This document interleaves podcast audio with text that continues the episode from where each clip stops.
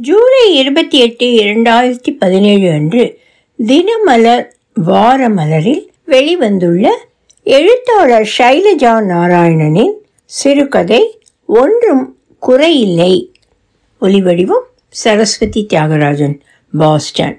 சாயந்தர டிஃபனுக்கு அடைக்கு ஊற வச்சுட்டா நல்லது ரம்யா என்ற மாமியாரின் குரலை கேட்காதவள் போல சமையல் மேடையை துடைத்து கொண்டிருந்தாள் ரம்யா. இப்பதான் பகல் சாப்பாட்டு கடை முடிஞ்சிருக்கான் அதுக்குள்ள சாயந்தர கவலை உங்களுக்கு என்று வாயில் சொல்ல வந்ததை அடக்கி கொண்டாள். ஏனென்றால் அப்படி பேசி பழக்கமில்லாததால் சட்டென தயக்கம் வந்தது. கோபத்தை காட்டுவது போல மொட் என்று டம்ளரை மேடை கருங்கல்லில் வைத்தது. பார்வதிக்கா இதெல்லாம் புரியாமல் போகும். ஒன்றும் சொல்லாமல் கூடத்துக்கு வந்தவள் உலகமே இடிந்து விழுந்தாலும் புத்தகம் படிப்பதை நிறுத்தாத தன் கணவரிடம் எதுவும் சொல்ல இயலாத நிலைமையில் டிவியை ஆன் செய்தாள். மதிய நேர சீரியலில் மாமியார் மருமகள் வாக்குவாதம் நாராசமாக கேட்டது. மகாதேவன் புத்தகத்தை மூடியவர் பார்வதி என்ன பிரச்சனை? என்றார். பெண்கள் அமைதியாக இருந்தாலும் உள்ளே பூகம்பம் உருவாகி கொண்டிருப்பதை உணர்ந்திருந்தார். ஆமா சொன்னால் மட்டும் எனக்கா பறிஞ்சு பேசுவீங்க? உங்கள் அருமை மருமகளுக்கு தான் உங்கள் வக்காலத்து எல்லாம். உங்களுக்கு சக்கரை வியாதி இருப்பதால் பசி தாங்காதேன்னு சாயங்கால டிஃபனுக்கு அழைக்கி ஊற வைக்கலாமான்னு கேட்டா அது ஒரு குத்தமா? புலம்பலாய் கேட்டாள். இல்லையே குத்தம் இல்லையே ஏன்? ரம்யா அதுக்கு என்ன சொன்னா? வாயை திறந்து சொல்லணுமா? லொட்டுன்னு டம்ளரை வைக்கிறா. பார்வதி கைதவறி அப்படி வைத்திருக்கலாம். அவளும் சின்ன பெண் தானே. விடிந்தெழுந்தால் இந்த கிழங்களுடன் மல்லுக்கு கட்டணுமே என்ற ஆயாசம் வரது சகஜம். எல்லாத்துக்கும் குற்றம் கண்டுபிடிச்சா எப்படி? குற்றம் பார்க்கின் சுற்றம் இல்லை. ஆமாம் பள்ளிக்கூட வாத்தியாராக வேலை பார்த்ததில் இந்த மாதிரி பழமொழிக்கு ஒன்றும் குறைச்சல் இல்லை. மனதுக்குள் முனகி கொண்டாள் பார்வதி. அவளுக்கும் கணவரை எதிர்த்து பேசி பழக்கமில்லை. கோபமுடன் தானும் ஒரு புத்தகத்தை எடுத்து பிரித்தாள். பார்வை மட்டும் புத்தகத்தில் பதிந்ததை தவிர மனம் அதில் ஒன்றவில்லை. காரணம் சமையற்கட்டில் ரம்யா யாருடனோ போனில் பேசி கொண்டிருந்ததுதான். தருணுக்கும் இந்த மாசம் கடைசி லீவு ஆரம்பம்தான். ஆனா அவனை கூட்டிட்டு அங்க வர்றது சந்தேகம் அக்கா ரம்யா இப்படி சொல்லவும் எதிர்மணி என்ன சொன்னதோ மறுபடி ரம்யா ஆரம்பித்தாள். என்னக்கா புரியாத மாதிரி பேசுகிறே இங்க இருக்கிற பெரியவங்களை யார் பார்த்துக்கிறது? அவங்க ரெண்டு பேரும் வேலைக்கு போறாங்களாம். அதனால் எப்போதும் நாங்க தானே பார்த்துக்கிறோம். இதோ பாருக்கா நம்ம அம்மா அப்பா நாலு வருஷம் முன்னாடி போனதுமே நான் பிறந்த வீட்டை மறந்தாச்சு. மாமனார் மாமியாருக்கு தொண்டு செய்யணும் என்றாகிவிட்டது.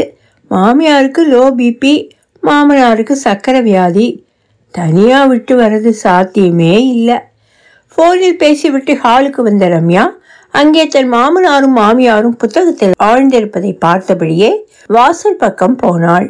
அம்மாடி ரம்யா மாமனார் அழைக்கவும் சொல்லுங்க மாமா என்று அருகில் வந்தாள்.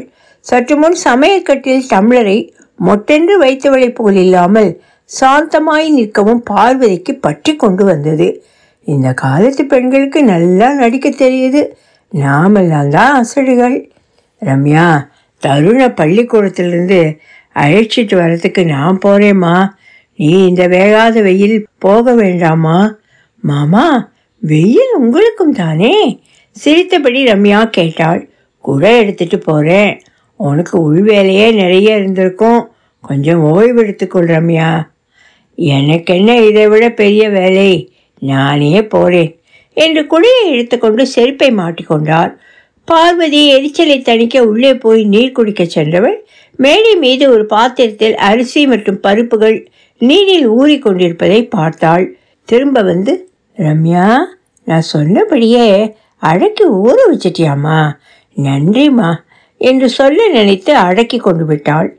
மகாதேவன் வாசலில் போகும்போது பைக் சத்தம் அருகாமையில் கேட்டது. சட்டென குடையுடன் நின்றார். மாதவன் ஹெல்மெட்டை கழற்றியபடி பைக்கில் நின்றும் கீழே இறங்க அவனை கட்டிக்கொண்டு பின்னே அமர்ந்திருந்த தருணம் பத் என குதித்தான்.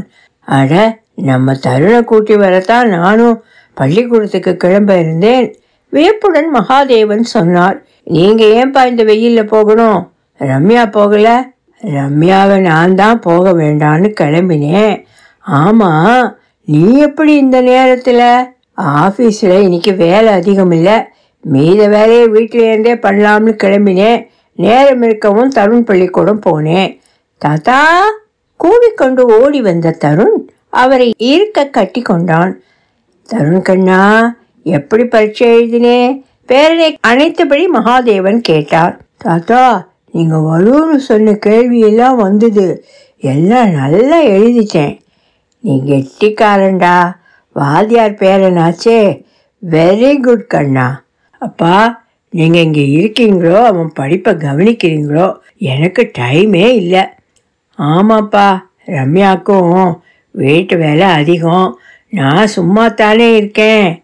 இது கூட செய்யலைன்னா எப்படிப்பா? அப்புறம் காலையில் நாதன் ஃபோன் பண்ணான்ப்பா. யாரு? உங்கள் அண்ணன் நாதனா? கூட பிறந்தவன் உள்ளூரில் இருந்துட்டு ஃபோன் என்ன? நேரே வர முடியாதாம்மா அந்த மகாராஜாக்கு? என்னவோ தெரியல. நானும் கேட்கலப்பா. அண்ணன் சுபாவம் தெரிஞ்சது தானே.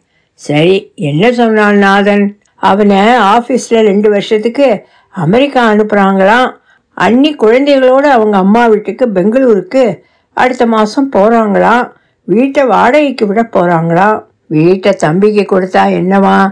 உனக்கும் சொந்த வீடு கிடையாது. உனக்கு அதுக்கு உதவ என் கையிலையும் பிரமாதமாக பணம் இல்லை. அந்த ஜாயின் கைத்து மட்டும் போடாமல் இருந்தால் சேர்த்த பணம் கையில் இருந்திருக்கும். நல்லவன் போல கூட இருந்து பழகின நண்பன் என்னை நல்லா ஏமாத்திட்டான். மாதவா விடுங்கப்பா. ஏமாத்திரவங்களுக்கு எதிர்காலம் ஒன்று இருக்குமா? இருந்தால் தான் அவங்களால நிம்மதியாக வாழ முடியுமா? உங்கள் நேர்மை நாணயம் அடுத்தவங்களுக்கு உதவுற குணம் இதெல்லாம் எல்லாருக்கும் வராதுப்பா. என்று மகாதேவனை தேற்றி விட்டு பார்வதியை நெருங்கினான் மாதவன். அம்மா ஏன் டல்லா இருக்கீங்க? மகன் தன் அருகில் வந்து கேட்கவும் பார்வதிக்கு துக்கம் பீறிட்டது. புடவை தலைப்பில் மூக்கை உறிஞ்சியபடி ஒன்றும் இல்லைப்பா துப்பில்லாத எங்கள் நிலைமையை எண்ணி பார்த்தேன். துக்கமாய் வந்தது என்றாள். ஒன்றும் குறையில்லை அம்மா. வீடு வாசல் பணம் பகட்டுன்னு இருக்கிறதா வாழ்க்கைன்னு இல்லை. மன நிம்மதியோடு வாழ்கிறது தான் நிறைவான வாழ்க்கைன்னு அப்பா அடிக்கடி சொல்வாரே. நாம் இப்போ அப்படித்தானே இருக்கிறோம்? நீ தசரத புத்திரன்பா. உனக்குன்னு ஆசை இல்லைனாலும் உனக்கு கழுத்தை நீட்டினவளுக்கு இருக்காதா? அதுக்கு உபத்திரவமாக நாங்கள் இருக்கோமேன்னு அவளுக்கு தோணாதா? என்று பார்வதி மனதுக்குள் கேட்டுக்கொண்டாள். கண்ணுக்கு தெரியாத மனக்கிடங்குதான் எத்தனை எத்தனை குமரல்களை ஆசா பாசங்களை நாவழக்கம் செய்த வார்த்தை குப்பைகளை தனக்குள் கொண்டிருக்கிறது. என்றைக்காவது மனம் மட்டும் வாய்விட்டு பேசினால் உறவு பாலம் உடைந்து விடாதோ மாலை அடை சாப்பிடும்போது அது மென்னை பிடித்தாலும் ஆஹா ஓஹோ என மருமகளை புகழ்ந்தபடி சாப்பிட்ட கணவரை வினோதமாய் பார்த்தாள் பார்வதி. மணக்க மணக்க அடையை மொறுமொறு என்று வார்த்து போட்ட தன்னை வாழ்நாளில் புகழ்ந்ததே இல்லை இந்த கல்லறைக்கு கவிதை பொழிகிறாரே சாப்பிட்டதும் மகாதேவன் பார்வதியை தனிமையில் அழைத்து அடை சுமார்தான். ஆனால் பாவம் ஏதோ செய்து போடுறா. அதில் குத்தம் காணக்கூடாதுன்னு தான் புகழ்ந்தேன். வார்த்தைகள் சிறகா இருந்தால்தான் வாழ்க்கையில் உயரப் பறக்க முடியும். காசா பணமா? பாராட்டுகளும் புகழ்ச்சியும் ஒருத்தரை சிந்திக்க வைக்கவும் திருந்தவும் வைக்கும். நீ என்ன நினைக்கிற பார்வதி? என்று கேட்டார். ஆஹா தெரியுமே. உங்க பாரதி சொன்னபடி உங்களுக்கு தொழிலிங்கே அன்பு செய்தல் கண்டீர். அதைத்தானே சொல்ல வரீங்க? அன்பை ஆயுதமாக பயன்படுத்துகிற கலையை உங்ககிட்ட இருந்து நானும் பழகி கொண்டிருக்கிறேன் என்றால் பார்வதியும் கிண்டலும் சிரிப்புமாக. அன்று நாதன் மட்டும் அமெரிக்காவிற்கு புறப்பட போகும் முன்பு வந்தவள் அப்பா அம்மா ரெண்டு பேரும் உடம்ப பார்த்துக்கங்க அப்பா இந்த டிசம்பரில் உங்கள் மணி விழா வரப்போகுதுன்னு தம்பி சொன்னான்.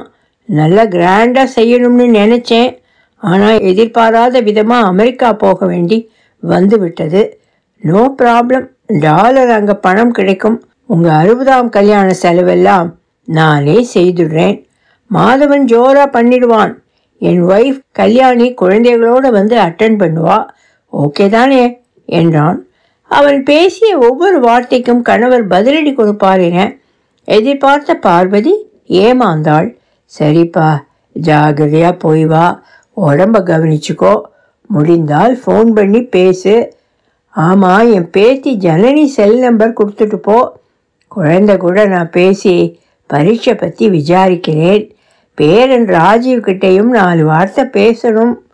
கூடியிருந்து குளிதல் என்கிற வார்த்தைக்கு உனக்கே அர்த்தம் தெரிய வாய்ப்பில்லை. குரல்களிலாவது அணுக்கம் இருக்கணும். இல்லைன்னா உறவு விட்டே போயிடும்பா.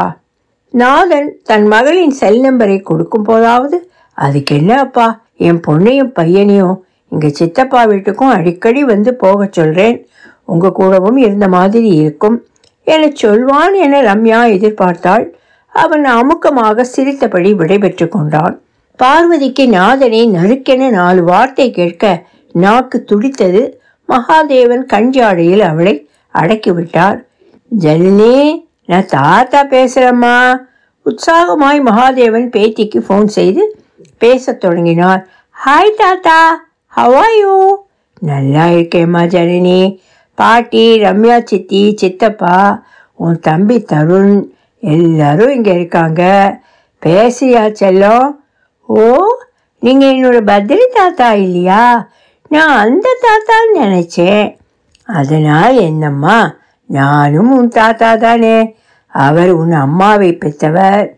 நான் உன் அப்பாவுக்கு அப்பா மகாதேவன் தாத்தா. சரி ஓகே நாங்கள் பெங்களூர் போக போகிறோம் எல்லோரும் இனிமே அங்கே தான் படிக்க போகிறோம் நல்லா படிக்கணும். அம்மா தம்பியோட மகிழ்ச்சியாக இருக்கணும். பாட்டிக்கிட்ட பேசுறியா கண்ணம்மா? நோ நோ எனக்கு ஊர் போக பேக்கிங் பண்ணணும். பாய் பாய் இருமா தம்பிக்கிட்ட கொடு ஃபோனை அவங்கிட்டையும் பேசணும். அவன் ஃபோனை வாங்கியதுமே ஐபேட்ல பிஸியாக இருக்கேன். பாய் என்று சொல்லிவிட்டான். அன்று பார்வதிக்கு ஸ்லோக வகுப்பில் சிநேகிதி ரமாமணி தூபம் போட்டு விட்டாள். இத பார் பார்வதி உனக்கு.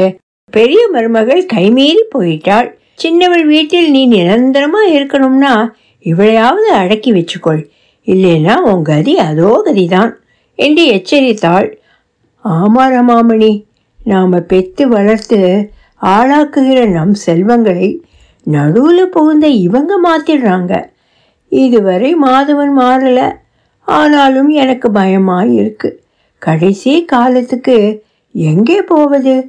கையிலையும் காசு வச்சுக்க தெரியாத அப்பாவி மனுஷனோட எப்படி காலம் தள்ளுறதோ கவலையாக இருக்கு அதுக்குத்தான் அசடாக இருக்காதே என்கிறேன். சரி ரமாமணி கூடிய சீக்கிரமே என் ஆதிக்கத்தை ஆரம்பிக்கிறேன். அன்று காலை ஒன்பது மணிக்கே ரம்யா அலங்கரித்து கொண்டு எங்கோ கிளம்ப தயாராக இருக்கவும் பார்வதி பொரிந்து தள்ள தன்னை தயார்படுத்தி கொண்டாள். அதற்குள் மாதவன் அம்மா நேற்று ராத்திரி ஃபோனில் மெசேஜ் வந்ததுமா? நீங்கள் ரெண்டு பேரும் தூங்கிட்டு இருந்ததால் சொல்ல முடியல. காலையில் எழுந்ததும் நீங்கள் கோயில் அப்பா வாக் என்று போயிட்டதால் இப்போதான் சொல்ல வேலை வருகிறது என்றான்.